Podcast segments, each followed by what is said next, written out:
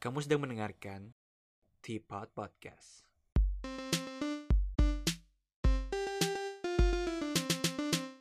Hello, welcome back to Teapot. Baik lagi bersama gue, Fernando Sugianto. Dan episode ini akan rilis sekitar tanggal 17 Agustus. Hari yang spesial, Hari Kemerdekaan Negara Indonesia. Untuk tahun ini, sepertinya dengan pandemi yang sedang berlangsung dan berbagai isu sosial yang sedang ramai, gue melihat bahwa di banyak waktu kita masih gak merdeka dalam beropini. Dengan banyaknya persekusi, cancel culture, atau bahkan bisa-bisa sampai memidanakan orang-orang yang berbeda pandangannya dari kita. Nah, keresahan gue itu yang akan kita bahas di episode spesial kali ini. Gue akan mulai dengan sharing pendapatnya Profesor Mahfud MD, yang gue suka banget waktu dia bicara tentang kemerdekaan Indonesia di Buka Talks. Dia bilang, sekarang itu sangat berbeda dengan sewaktu kita dijajah dulu. Dulu, sebagian besar dari bangsa kita nggak boleh sekolah. Kita nggak diperbolehkan buat ngeraih mimpi kita. Ya boleh sih bermimpi, tapi untuk meraihnya nggak boleh. Setelah gue pikir-pikir, ya masuk akal juga sih ya. Pastinya ketika kita terbekali dengan pendidikan, kita akan menjadi lebih kritis, mempunyai pemikiran atau pendapat-pendapat pribadi yang baru, dan sebagai hasilnya kita kan jadi lebih mandiri dalam berpikir. Karena para penjajah takut bangsa kita jadi lebih mandiri dalam berpikir, maka ya opini kita sering kali dibungkam, sehingga kita nggak punya kesempatan untuk belajar dari satu sama lain. Tapi sekarang, karena kita udah merdeka, melalui perjuangan yang, yang sangat sulit, bukankah seharusnya siapa pun merasa aman dan merdeka untuk mengutarakan opininya? Bukankah kita seharusnya bertukar pandangan dan belajar dari opini satu sama lain? Nah, kita akan bahas hal itu hari ini. Dan mungkin, supaya kita dapat lebih banyak perspektif, gue udah minta beberapa orang dari latar belakang yang berbeda buat berbagi pandangan mereka juga nih soal ini. Mungkin biar mereka aja kali ya yang langsung kenalin diri mereka sendiri.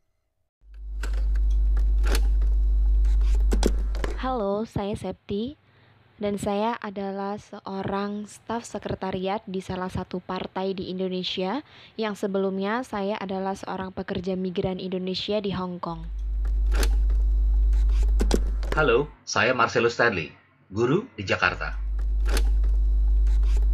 Halo, saya Stephen Daun. Saya adalah seorang musisi dan guru musik.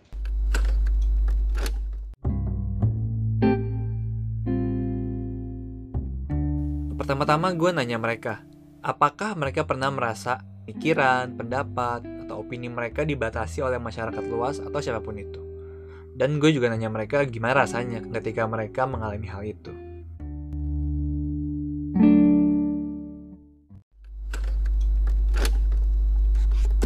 Ya, saya tahu sih isu LGBT di Indonesia ini sangat seksi sekali, sangat sensitif sekali. Jadi ketika saya berpendapat bahwa LGBT bukanlah sebuah penyakit, banyak orang juga yang menganggap LGBT adalah sebuah penyakit. Tapi bagi saya ya fine-fine aja karena setiap orang itu mempunyai hak masing-masing, berhak untuk setuju ataupun tidak setuju. Dan kalau ditanya bagaimana rasanya, rasanya ya biasa aja karena saya juga memiliki hak untuk menghargai pendapat orang lain dan saya juga memiliki hak untuk menyetujui apa yang orang-orang kaum LGBT ini suarakan juga. Jadi ya biasa saja sih kalau menurut saya. Ya, pernah. Terutama di Indonesia, tekanan sosial bisa terasa begitu besar. Bahkan ketika pihak lain tidak mengatakan apa pun untuk mencegah saya memberikan pemikiran atau pendapat atau opini. Seringkali tekanan sosial datang dalam bentuk tekanan psikologis. Sebuah kerlingan mata, atau keheningan bersama, atau tiba-tiba kelompok besar uh, menyuarakan suara mereka sebegitu kerasnya sampai saya menjadi ragu sendiri atau merasa tidak nyaman untuk membagikan pendapat saya. Rasanya tidak enak. Tetapi sering kali sayangnya itulah bagian dari kehidupan bermasyarakat di Indonesia. Dan rasa saya, ini bukan hanya di Indonesia kok. Ada terjadi di mana saja. Kalau yang sampai dibungkam sekali sih mungkin tidak sih. Tapi ya contohnya yang kalau berbeda itu ya kayak ini. Misalnya berhenti di lampu merah gitu. Dulu saya buat saya sih ya udah berhenti berhenti aja lewat garis juga nggak apa-apa. Ada zebra cross juga ah sudahlah gitu. Tapi sejak saya berusaha untuk mematuhi peraturan, malah kok jadinya saya seperti orang aneh. Kayak nginjek garis gitu nggak apa-apa lah lewat dikit gitu loh tapi menurut saya kan nggak ya jangan dong kita kan mesti kasih contoh yang benar yang baik Eh, tapi kok beberapa kali kalau dengan orang-orang teman atau dengan orang lain tuh kayaknya merasa ah lu aneh lu gitu-gitu aja diribetin gitu loh.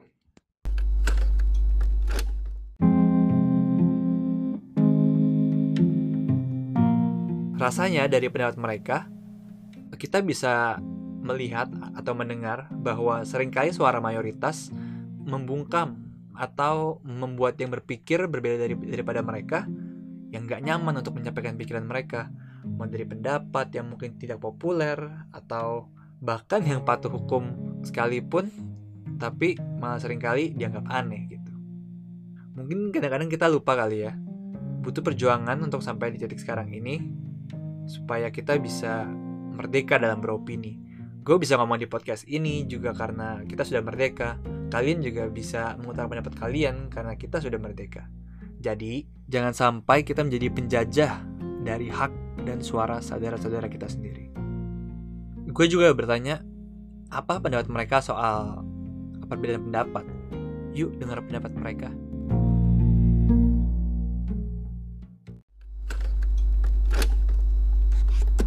Kalau menurut saya, berbeda pendapat itu hal yang wajar, hal yang lumrah.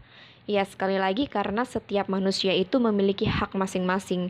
E, mereka mau berkata A dan kita berkata B, itu terserah sama diri kita masing-masing dan bagaimana orang tersebut juga menanggapinya. Jadi kita saling menghargai aja sih pendapat orang lain. E, mereka bisa menghargai pendapat kita seharusnya dan kita juga harusnya mengha bisa menghargai pendapat orang tersebut. Perbedaan pendapat itu biasa dan bagus, apalagi jika disertai dengan pertukaran pikiran yang sehat. Tentunya, agar ini berlangsung dengan baik, kedua belah pihak ataupun berbagai pihak yang mempunyai pendapat berbeda harus membiasakan diri untuk saling menghargai perbedaan pendapat dan mendengar uh, dukungan rasional di balik pendapat itu. Perbedaan pendapat tentunya bukan saling mengata-ngatai, bukannya kata-kata kasar, bukan yang penting berbeda, Perbedaan pendapat sih boleh-boleh aja, karena setiap orang kan punya latar belakang yang berbeda, punya latar belakang pendidikan, pengalaman yang berbeda, dan standar yang berbeda. Dan juga kalau misalnya itu jadinya pendapat kita itu merugikan orang banyak, ya mungkin itu adalah salah. Jadi perbedaan pendapat kita juga perlu perhatikan lingkungan sekitar. Apakah pendapat kita itu baik buat orang sekitar kita atau buat orang banyak.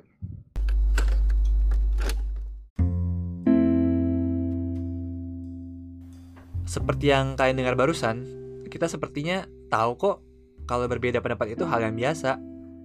Tapi terkadang dengan terus berkembangnya sosial media, kita sering kali tuh terjebak dalam echo chamber. Di mana dengan keberadaan algoritma, kita hanya melihat dan mendengar hal-hal yang kita mau atau apa yang kita udah percayai gitu. Contohnya paling gampang adalah ketika kita suka suatu hal, K-pop misalnya, algoritma sosial media bakal nunjukin kita ya K-pop terus. Mungkin oke okay sih kalau buat interest tapi kalau udah soal politik atau hal lainnya kita akhirnya jadi nggak punya kesempatan untuk melihat uh, sisi yang lain. Karena kita cuma dikasih lihat hal-hal yang ya, yang kita pengen lihat gitu. Sehingga mungkin kita terkejut mungkin kita kaget mendengar hal yang berbeda dan kita menjadi ya, defensif terhadap pemikiran-pemikiran yang kita punya. Itu pun menurut gue hal yang lumrah ya hal yang normal karena itu kita perlu usaha yang aktif untuk belajar melihat dan mengerti dari berbagai perspektif.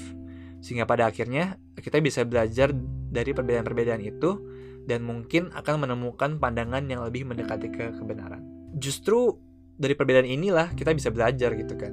Uh, mungkin gue bakal ngutip seorang filsuf dari Inggris namanya John Stuart Mill. Dia pernah memberikan tiga alasan untuk selalu mendengarkan pendapat orang lain dalam asas kebebasan berpendapat. Yang pertama, walaupun berbeda, bisa jadi mereka itu benar. Mungkin nggak sekarang, tapi di masa depan gitu. Contoh aja, dulu orang-orang yang berpikir kalau matahari itu ngitahin bumi, orang yang berpikir sebaliknya, yang padahal benar, malah dibungkam pada masanya. Tapi sekarang kita tahu yang benar itu, ya bumi mengitari matahari gitu. Kedua, walaupun pendapat kita benar, kita akan punya pemahaman yang lebih baik atas pandangan kita karena kita su sudah di challenge karena ketika kita di challenge kita akan belajar lebih banyak tentang apa yang kita percaya sampai nanti kita di titik lebih yakin akan sesuatu yang kita percayai atau mungkin sadar bahwa ya mungkin gue nggak sepenuhnya benar atau ya mungkin gue salah mungkin mereka benar gitu dan yang ketiga yang terakhir kedua hal yang berseberangan mungkin saja memegang sebagian dari kebenaran yang harus digabungkan. Gue setuju banget sih, karena ketika dua sisi ini saling berbagi pikiran, mereka juga akan mendapatkan kebenaran yang lebih utuh dari diskusi tersebut. Gue udah sering mengutip beliau, tapi gue kutip lagi sekarang di episode ini. Pak Katib Basri pernah bilang, yang ekstrim itu menarik, tapi yang moderat itu yang mendekati kebenaran. Nah, karena itu, sebenarnya musuh bersama yang menghalangi kemerdekaan kita di era modern ini udah bukan para tentara Belanda atau para tentara Jepang, tapi menurut gue adalah kurangnya wawasan dan keinginan kita untuk belajar mandiri serta mindset atau pola pikir yang tertutup. Memang sih uh, ngelihat ke sisi lain bukanlah hal yang nyaman, tapi kita nggak akan pernah bisa benar-benar merdeka dalam pikiran kita kalau kita terus terkungkung perspektif yang itu-itu aja. Jadi, menurut gue sih jangan malu atau jangan takut untuk jadi salah. Karena ketika kita salah, kita jadinya berpikir, terus kita jadi dapat kesempatan buat belajar hal yang baru yang belum kita ketahui sebelumnya. Kita semua tentunya mengharapkan Indonesia yang merdeka, bersatu, berdaulat, adil, dan makmur. Semua hal besar yang kita harapkan itu bisa terjadi kok kalau kita mulai dari, diri kita sendiri. Karena diri kita sendirilah salah satunya hal yang bisa kita kendalikan. Jadi ya fokus aja sama pola pikir kita sendiri dan kita mungkin bakal terkejut betapa luar biasanya perubahan yang bisa kita hasilkan dengan memulai dari diri kita sendiri. Gue percaya kalau kita semua itu punya peran yang berbeda-beda dari diri kita sendiri untuk memajukan bangsa yang sama-sama kita cintai ini. Buat gue, podcast ini adalah salah satu usaha gue buat membantu orang-orang supaya bisa berpikir lebih kritis dan punya lebih banyak perspektif. Nah, yang berikut ini adalah cara mereka.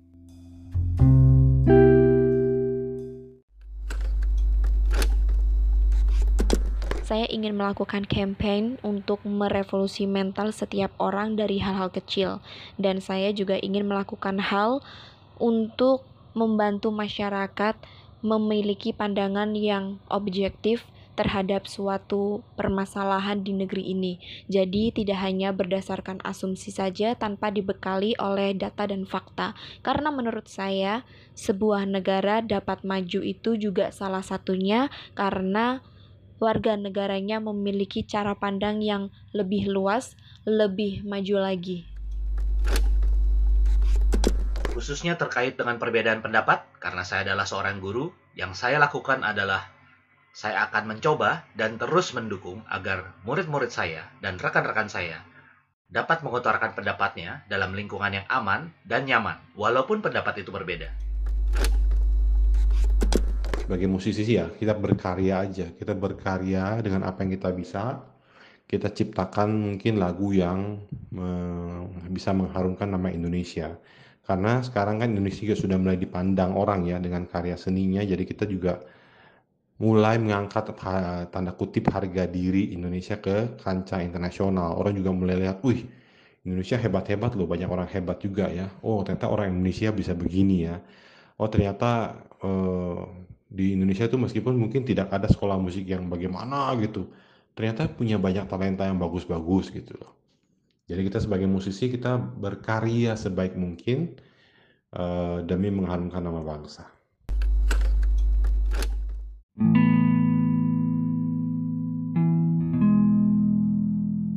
Ya sepertinya cukup dulu episode kali ini. Di momen yang spesial ini, yuk kita mulai saling menghargai pendapat satu sama lain agar kita bisa mencapai merdeka dalam bersuara yang sesungguhnya. Sehingga kita bisa memainkan peran unik kita untuk menuju ke Indonesia yang lebih baik. Terima kasih untuk kalian semua yang udah mendengarkan. Terima kasih juga untuk kalian yang sudah berbagi pandangan kalian. Dan terima kasih paling besar untuk para pejuang yang telah memerdekakan negara kita tercinta ini. Sekali lagi, selamat Hari Kemerdekaan Indonesia dan sampai jumpa di perspektif berikutnya.